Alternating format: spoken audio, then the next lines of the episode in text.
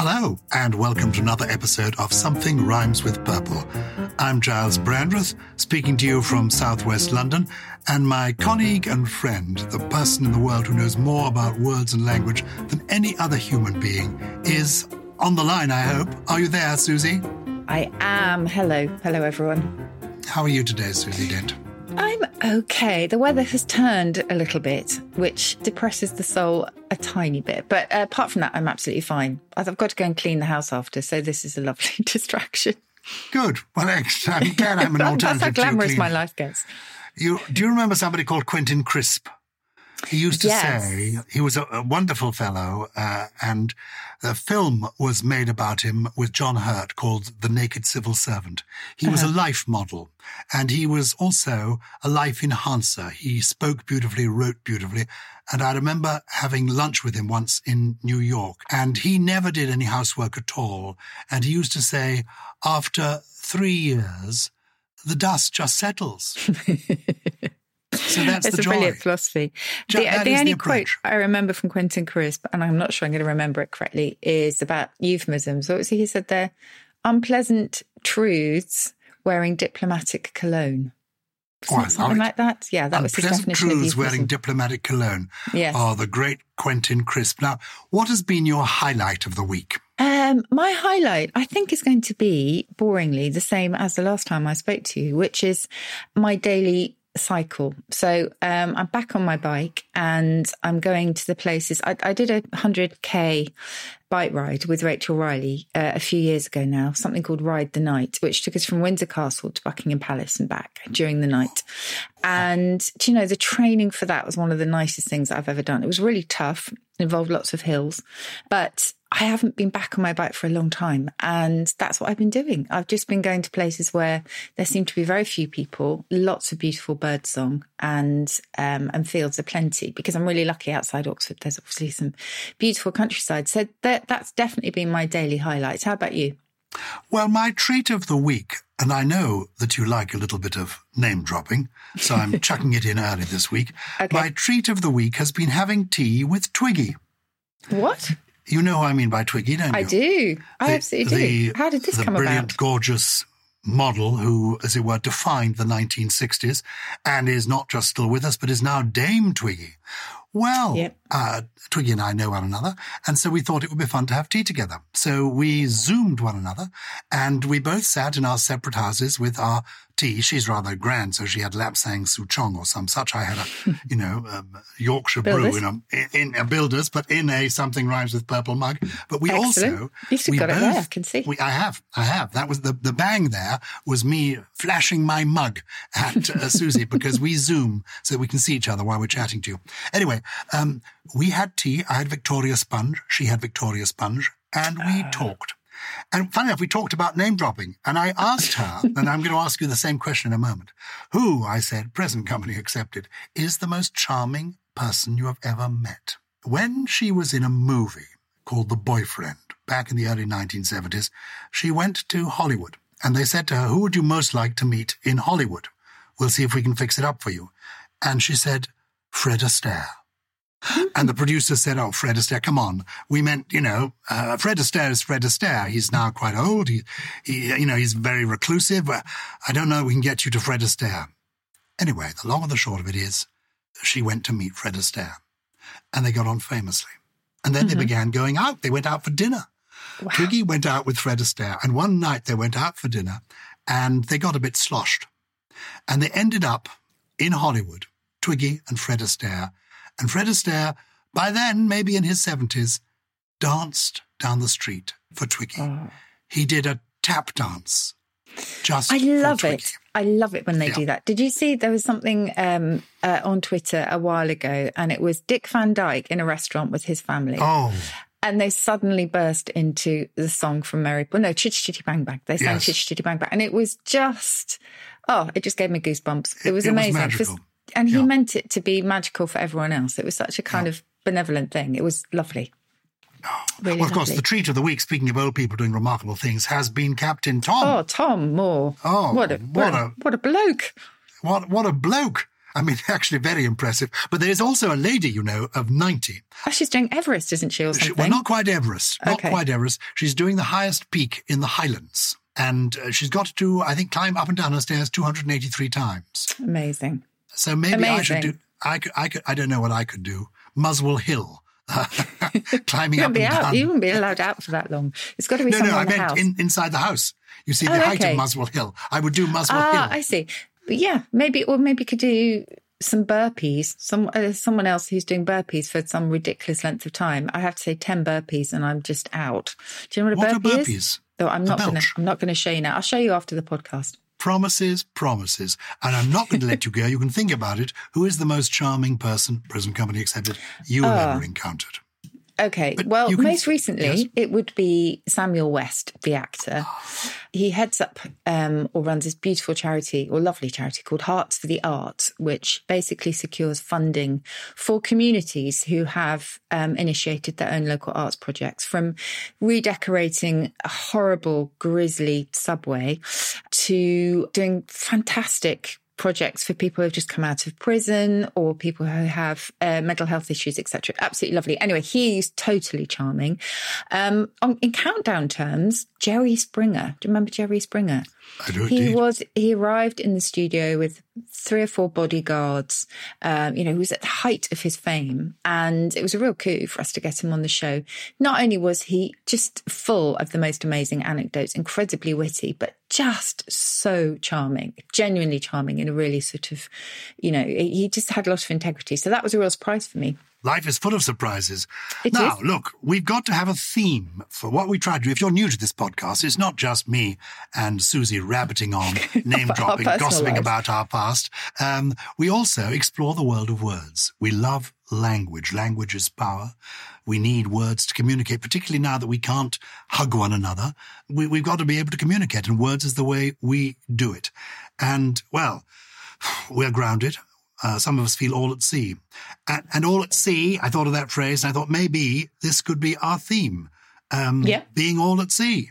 I mean, all at sea is a phrase, I suppose, means that we are lost, like being at sea. Exactly. Oh gosh, honestly, if we want to talk about nautical idioms and nautical vocabulary, we could genuinely be here for 24 hours at least because English is awash, if you excuse the pun, with idioms and expressions from the high seas. So we'll only be able to even, you know, scratch, you wouldn't scratch the surface of the ocean. Should we not be saying dip a toe into the ocean Dip rather than scratching the surface? This podcast is going to be full of the most horrible mixed metaphors, but yes, let's do that because it's a brilliant subject. Can we begin with the oceans?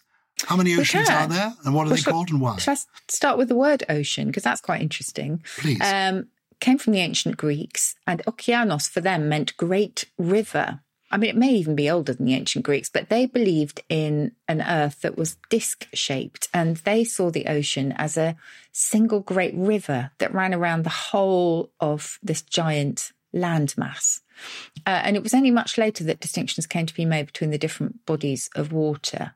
Naming them was, it wasn't arbitrary, it was a really big symbolic thing, but it was kind of informed by lots of different impulses, if you like, whether they were cultural or even personal in one case. So, yeah, should you want me to, to run you yeah, through please. Please. Well, Can we start the- with the Atlantic?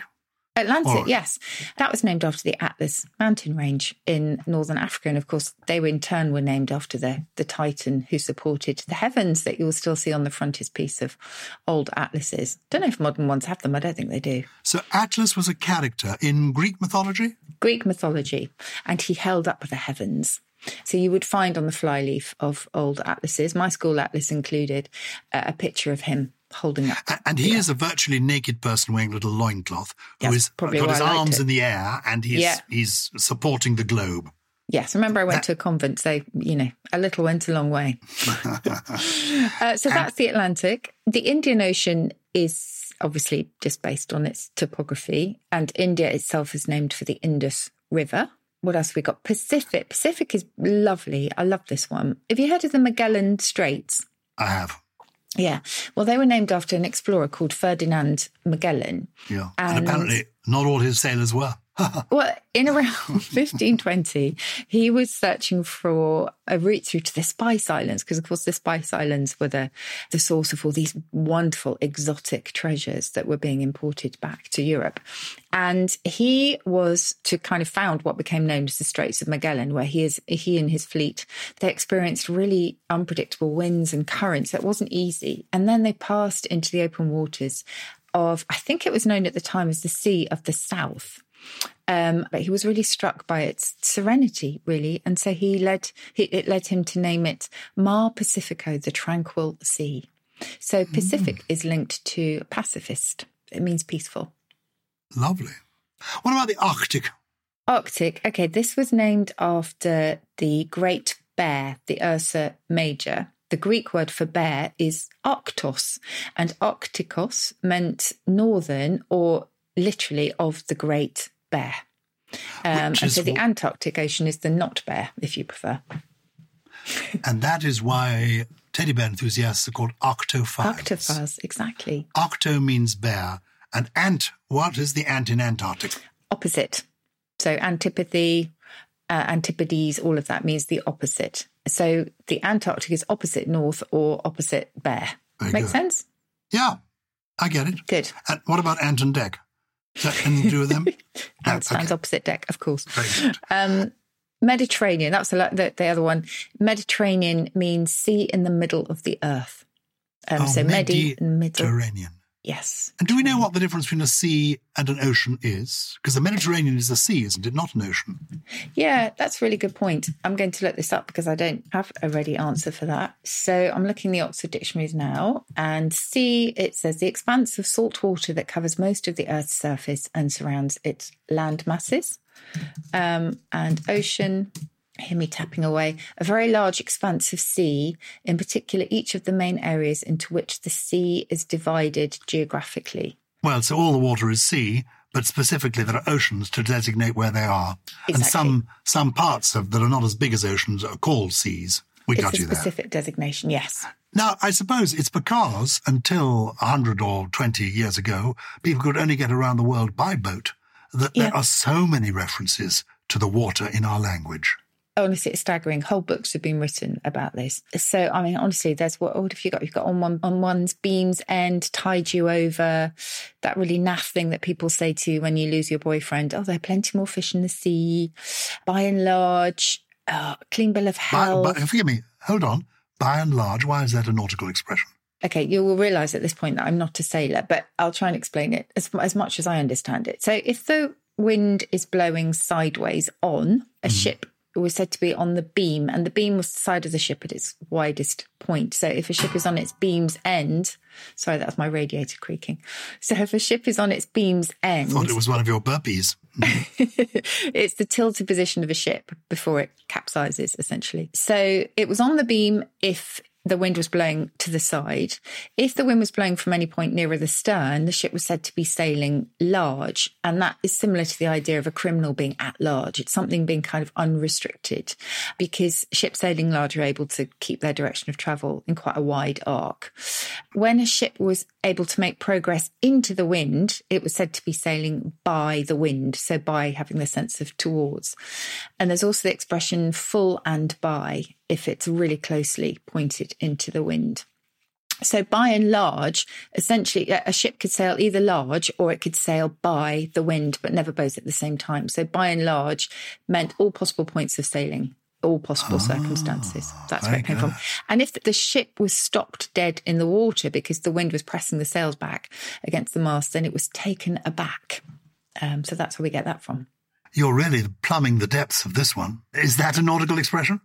It is, yes. It's all to do with, with sounding depths with a piece of lead. So plum, in the sense, we kept more or less the pronunciation of the B. I guess it's still plum. No, it's still oh, it's plum as it? in plumb line with a B on the end, not exactly. as in plum pudding. Exactly. And it's linked to the plumber. It all goes back to the Romans word for a lead pipe, plumbum. And someone who swings the lead, you know, there to test the depths of the water, if they're a shirker, they might just not do it particularly well, or even just dip the lead in and not really take any soundings. So um, they were shirking their duty, they were swinging the lead. While we're on board a ship, what about nailing your colours to the mast? Oh, I love this one because there's there's such a lovely story behind it.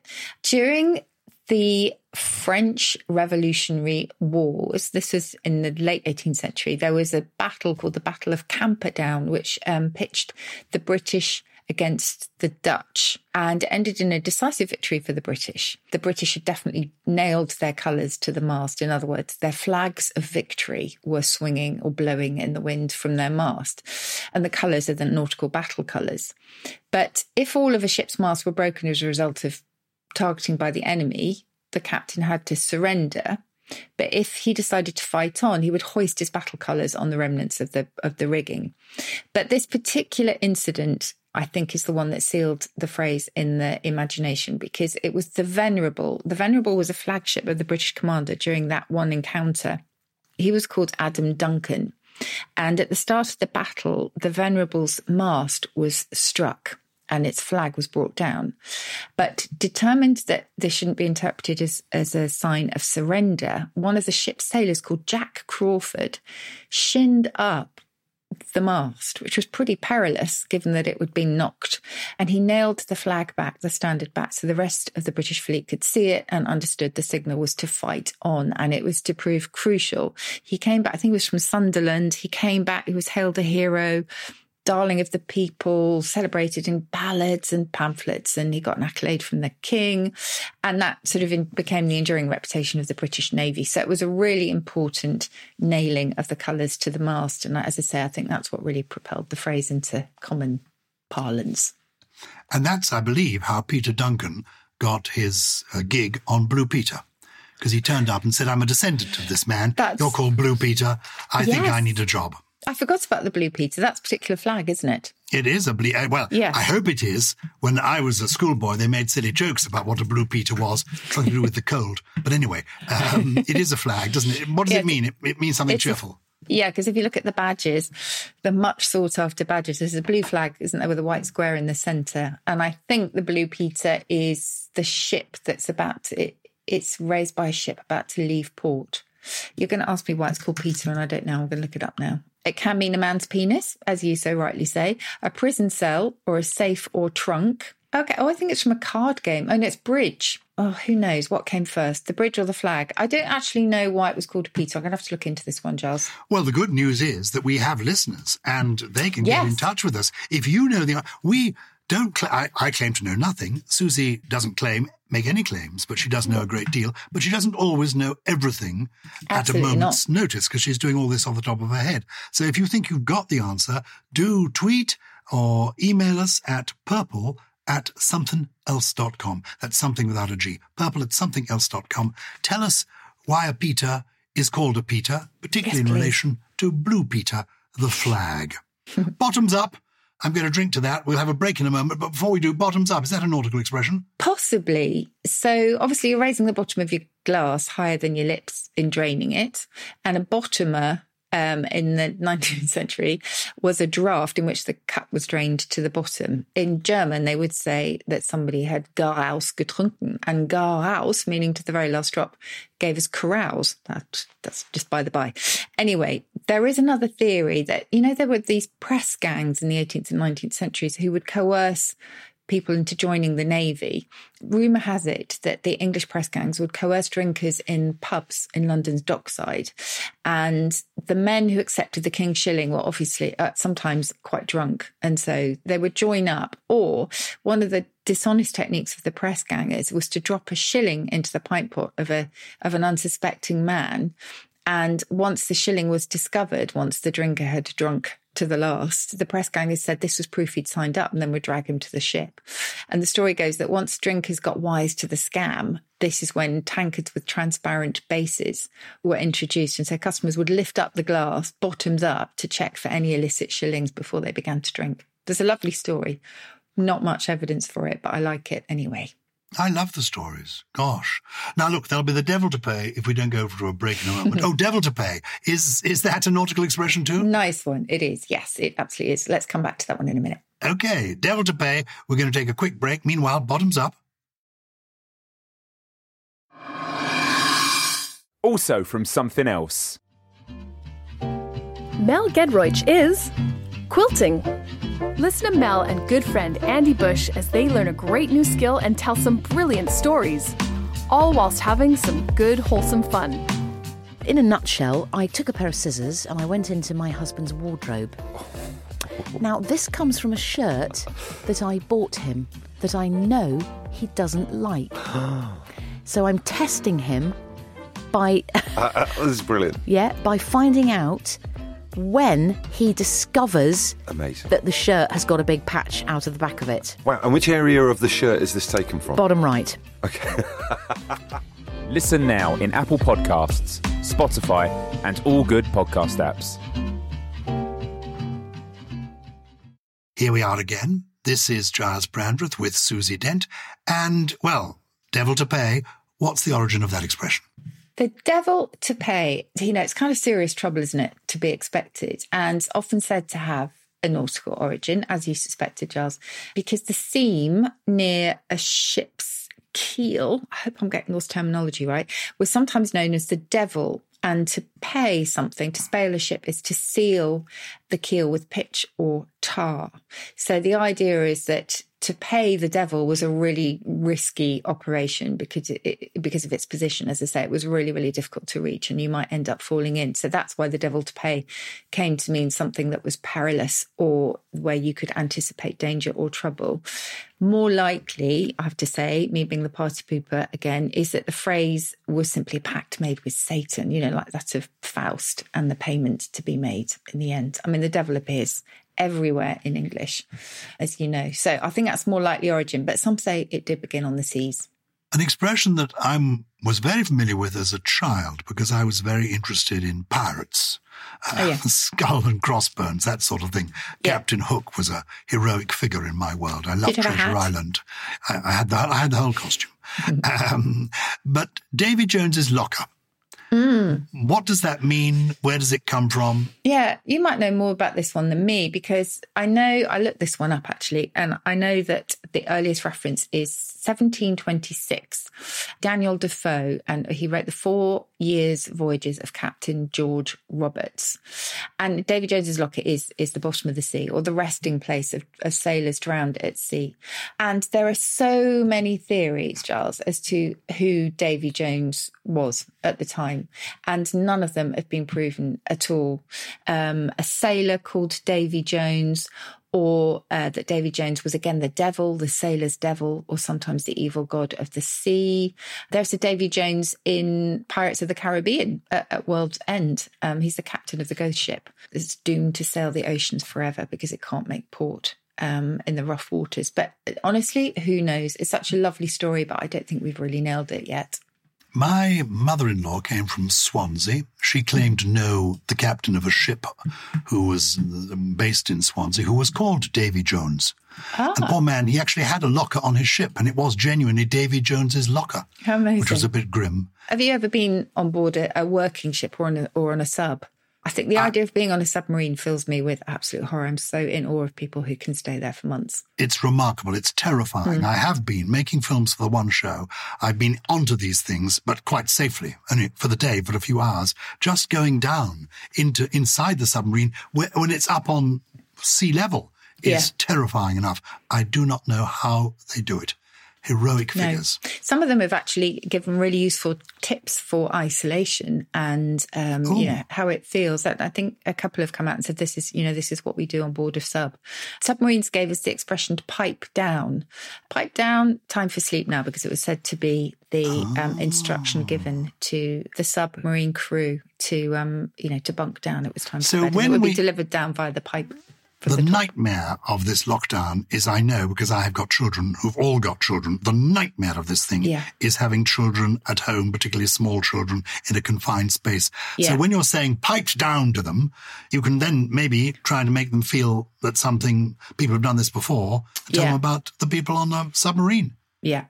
No, it's it's yeah, the, just going off the seas for a bit. It is really really difficult, and actually just explaining why getting dressed in the morning is actually important. You know, rather than hang around in your PJs all day because it can go out for an hour, but otherwise, it's you know for them there just doesn't seem that much point in actually getting up and doing all the normal things like brushing your teeth. But actually, it's really important. So that's the thing I'm finding hard. Speaking of people not getting dressed, somebody sent me an email enclosing a painting, a famous painting by Botticelli hmm. of Adam and Eve in the Garden of Eden. Mhm. And they're naked, then in the Garden of Eden. And he asked me this why did Botticelli paint Adam and Eve in the Garden of Eden with tummy buttons? They've got hmm. belly buttons. That's really, really good. It's a thought. it's the deep question, isn't it? Yes. They're, they're the first people in the Garden of Eden. They wouldn't have had belly buttons. That's yeah. excellent point. There you are. Ah, Excellent point. now look, Oh, I've got a good one. Can I tell you one of my favourite origins? It, it's not a phrase that I think anyone would use these days, um, and you might hear it on an old western from the fifties or sixties. But "son of a gun," oh yes, remember that? Oh, "son of Of a course, gun." son of a gun. Yes. Well, believe it or not, that didn't originate with cowboys, but rather from the high seas, the oceans again, because sometimes when women were permitted on board a ship, sometimes local brothels might oblige or um, you know partners and wives would come on. Babies might have been conceived in surprising places including beneath the gunnel uh, or the gunwale the gunnel. So it is said that if the baby was illegitimate which of course horribly was quite a big thing in those days. It was a son of a gun, in other words. Um, who knows who the sailor was? So they called this poor child a son of a gun. How Yeah. amazing! Like being born the wrong wrong side of the blanket. Yes. Isn't it awful the way we used to judge people like that? Anyway, Yeah, not so long ago either. I know. I tell you, one of my favourites. Yes. She sells seashells on the seashore. Uh, Very good. I, I'm I'm sleeping very badly at the moment. I'm waking between between four and six. I'm waking, and last night it was a particularly bad one. Hmm. And knowing we were going to be chatting today, and knowing that we we picked the th- sea as our theme, Hmm. I remembered this tongue twister from um, yesteryear. Looked it up. It turns out it's based on a song by someone called Teddy Sullivan, Mm-hmm. uh, believed to be about a real seashell seller, a, Mm-hmm. a lady called Mary Anning, who lived at the turn of the 19th century, 1799 to 1847. Anyway, Mm. uh, she sold she sells she, she sold seashells on the seashore. So I tried doing this ten times to get myself to sleep. So I was lying in bed going, she sells she she shells on the sea. Anyway, I, the point is, I woke my wife up. She said, "Are you getting it?" I said, "What?" She said, "You keep sneezing, snuffling." I said, "I'm not sneezing and snuffling. I'm trying to say she sells seashells on the On the seashore. And so the pair of us were sitting there at four in the morning, mouthing at one another. she sells, she sells on the seashore. Anyway, eventually she said, "Shut up." Um, and I now realise she should have said, She sells seashells on the seashore. Shut up. "Yeah, pipe down." Pipe down, pipe down. it's a good, it's a really good one and near impossible tongue twister. I like that one. But she was um uh, quite a big fossil collector, Mary Anning, wasn't she? I think she made some quite important fossil finds. So she was collecting seashells on the seashore. She hence was. her being a, a figure in popular song. Exactly. I think I think that's right. Do you? Did you, when you were a child, read Twenty Thousand Leagues Under the Sea? No. Did you? Yeah, I come from a generation where you meant we mentioned Daniel Defoe earlier on. Yeah. Uh, and I read, I tried to read um, Robinson Crusoe by Daniel Defoe in Yeah. the original. And I read a lot of Jules Verne, believe Mm-hmm. it or not, some of it in the original, because I went to a French school, the French Lycée. Okay. And I read 20,000 Leagues Under the Sea, which is, of course, the, about the adventures of, of Captain Nemo. And that's where the phrase 20,000 Leagues Under the Sea comes from. But uh, there's a nice little add on here because Jules Verne was inspired to write the novel after seeing a model of the French submarine Plongeur uh, at an exhibition. It was the first submarine in the world to be powered mechanically. Plongeur, which means in French, It means a well, a plunger. Literally, it, it's plunging into the ocean, I guess. So it's, it's a sibling of plunge, plonge, plonger, plunge. And this links us nicely to the first of our letters this week, because people get in touch with us by uh, Twitter or by email, and it's easy to do. You find us purple at somethingelse.com. And William Marler from Worcester, he emailed a couple of weeks ago to inquire about why George Orwell refers to himself in Down and Out in Paris and London as a plongeur, meaning a pot washer. Oh yes, it's And a, he- it's a washer upper. because I guess you plunge your it's faire la plonge in um, in French is to wash up because I guess you are plunging your dishes and your hands into soapy water. You certainly are. And there, and there are some fascinating pictures, indeed, old footage of Paris restaurants from the 20s and 30s where you see them doing this and they have sudsy basins of water. Yeah. And then they take the stuff from the sudsy and then they plunge it into the next door one, which is clean water. That's how they rinse it. Ah. So It's they were the plongeurs. We had a wonderful plongeur when I was working in a restaurant who literally all night would have his hands in soapy water. And as you know, I don't have many phobias, but one of them is wrinkly fingers from holding your hands underwater. And boy, were his fingers, they were so wrinkly, I couldn't bear to look at them, I'm afraid. But what a job. What a job. What an interesting phobia. Oh, Wrinkly yes. finger And there's no name for it. I, I think I've told you. I call it pruny digitophobia because I've no idea what else to call it. But Please, listeners, would you contact us urgently? Purple at somethinelse.com. We need a name for Susie. This is going to go viral. Susie Dent has a phobia for wrinkly fingers. You can't spend very long in the bath then. You just No. jump in, jump out. As the years go by, be wary because your hands, in the fullness of time, will become a little bit wrinkly. it's That's just the the, water thing. It's the water thing. It's oh, it's just, the com- it's it's the fact that water does it. You don't have an aversion to old people with crinkly skin. Oh, no, not at all. I was waxing eloquent the other day about the daffodils in our garden to my wife, and I came in doing Wordsworth's poem, you know. um, Yes. The Sea of Golden Daffodils, a host of golden daffodils. And she said, Never mind your daffodils, here's your marigolds. And she threw the gloves at me and said, Get And on you became the. a plongeur. I became a plongeur. Now we had lots, lots of letters this week. Have you have you got some? I've got some. Uh, yes. So I have one which is quite topical from Suzanne Bays. What is the difference between a pandemic and an epidemic with regards to the meanings of the beginning of each word? And I can also think of an academic. Are there any other demics? I said, thank you, Suzanne, for that. Well, the pandemic means an epidemic that affects the world. So the pan there means all around. So a panorama is one that goes all around you. Apanthropy, which is one of my favorite words, apanthropy means an aversion to everyone and to all company. So it's basically all encompassing pan in that sense. Link that, please, to Peter Pan. We had Peter earlier Hmm. as a euphemism for a penis, and as in Blue Peter, the children's program. Um, Yeah. Peter Pan, the character. Flies What's around that? the world. Oh, that's it. That's Pan. that's where I think J.M. Barrie got it. Yeah. Peter Uh, Pan. That's always been my assumption, Peter Pan. Um, now, someone has picked me up on something that I say and Mm-hmm. question me. And please do always question me because I am very fallible and I do get things wrong. So, someone on Twitter picked me up on this, but also um, Ruth Carter has written in and said, I would like to thank you for your wonderful podcast and also, Gyles, to you for your poem and jumper of the day. And they say, I use riffing a lot, a riff on this, a riff on that. Could you let me know the origin of it? And is it connected to a guitar riff? So I am using it in a much broader sense than the guitar riff because the guitar riff is a sort of refrain in a song, isn't it? Or, or a kind of introduction as well. So it's a short repeated phrase that you will find particularly in jazz.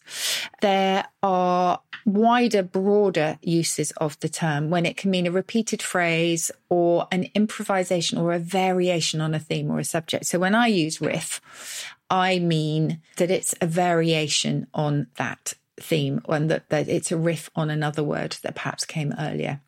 Hi, Susie and Gyles. Love the show. Joy to listen to. Thanks so much. We love that. Thank you. I'm 69 now, and when I was a boy, if my sister's petticoat was showing beneath their skirt or dress, my mum or my grandma, both from the East End of London, would say, Charlie's dead, as a signal they oh, needed to yeah. adjust their clothing. No one wears petticoats anymore, but I wonder what the origin of this expression is. Did it have wider usage than just my family? Best wishes, Kerry O'Donnell. O'Connell. Well, Kerry O'Connell, it did, because in our family, at my Hmm. school, with the girls' petticoats were showing, other girls would say, Charlie's dead. What is Yeah. the origin? I'd love to be able to tell everybody because it's one of our most baffling phrases. We have absolutely no idea. It's a little bit like another fantastic dialect saying, which is it's a bit black over Bill's mother if the clouds are dark and it's looking a bit rainy. But there is one theory that it refers to King Charles II, who was a bit of a ladies' man. And when he died, uh, women flashed their petticoats. To be honest, I think it's unlikely. I really don't know. One of those ones that I probably began in kids' playgrounds and no one knows the answer. Well, do you know the answer to this? We've got time for just one more. Okay. Roger Bentley, dear both, great podcast. What is the origin of the lovely word impeachment? Impeachment. Does it have uh-huh. anything to do with fruit? it's a peach of a question, Roger. No, unless you're talking about the peach icon, which is uh, an emoji, which people use for the bottom, don't they? Anyway, I, I, could go on to some kind of presidential analogy there, but I'm not going to. Impeachment comes from the French empêchement, and empêcher meant to prevent. So if you impeach someone, you prevent them from staying in their job. If only that were true. Empêché. We Yes. understand it. Good. Yes. Susie, it's time Yes. for your trio. The three words. Every week, if you're new to this, every week Susie expands our vocabulary by introducing us to three words that are in her vocabulary that we may not know. What have you got for us this week? Okay, I have three. I, I've changed one in the last few minutes because it's. I, I quite like to choose ones that are fairly, well, not just topical, but actually are pertinent to me at any one moment in time. And this one is resistentialism. I'm having one of those days where inanimate objects seem to have it in for me. So I was putting washing in the washing machine earlier, and I've got a high shelf where all the bottles of washing liquid and fabric conditioner, etc., lie. One of them just toppled for no reason at all and fell on my head. And then a sofa walked into me as well as I was about to clean. So resistentialism, which is, as I say, it's, it's a riff. I'm going to use that word on existentialism, and it's when inanimate objects have it in for you. Okay, so that's my first. The second one, because we're talking about the sea, it's one of the most beautiful words in the language, in my view, and it's spindrift. And spindrift is the salty tang of the sea when it's been whipped up by the wind. Isn't that beautiful? Mm, spindrift. Spindrift. I love it. How- So how's that tiny spelled? drops of ocean. So it's spin and then drift All one word. put together. Yes. Great. And I tweeted this one a little while ago. I probably have mentioned it before because it's something I do an awful lot. Quiddling. So quiddling is a dialect term for attending to very trivial matters as a way of avoiding the important ones. Ooh, Don't we all do that? I'm afraid we do. oh, quiddling. I like those. Those are I'm three such a very good words. You are a bit of a quiddler. You've given us your three words. I'm going to give you my quotation this week. It's a short poem. And you are on Twitter and Instagram. I'm on Twitter and Instagram too. And every day during the lockdown, I think, I don't know, I've done about 30 now, I appear in a different novelty jumper from mm-hmm. my wardrobe from the golden era of quality knitwear from the 70s and 80s. and I perform a little poem. And I've come across a, a fellow called Mark Graham. I'm nicknaming naming him the Lockdown Laureate because he's writing lovely poems about this experience. And here's one I came across from Mark this week. My beds have all been seeded and weeded where it's needed. My gardening has exceeded all the most ambitious plans. So the virus has succeeded where my diary once impeded. Can't stop, the dough needs kneaded. Then I've got to check the flans. That's brilliant. Isn't that neat? I like that a lot. Yes. Very, So, very neat and very That- true. That's our lot. Do keep in touch. We're purple at somethinelse.com. Uh, please give us a nice review, spread the word. Uh, just keep in touch. Please do. Something Rhymes with Purple, thank you for listening to us, is a Something Else production. It was produced by Lawrence Bassett, additional production from Steve Ackerman, Grace Laker, and Gully, whose beard is now sweeping the floor. Oh, he's a bit of a quiddler, too. Well, aren't we all?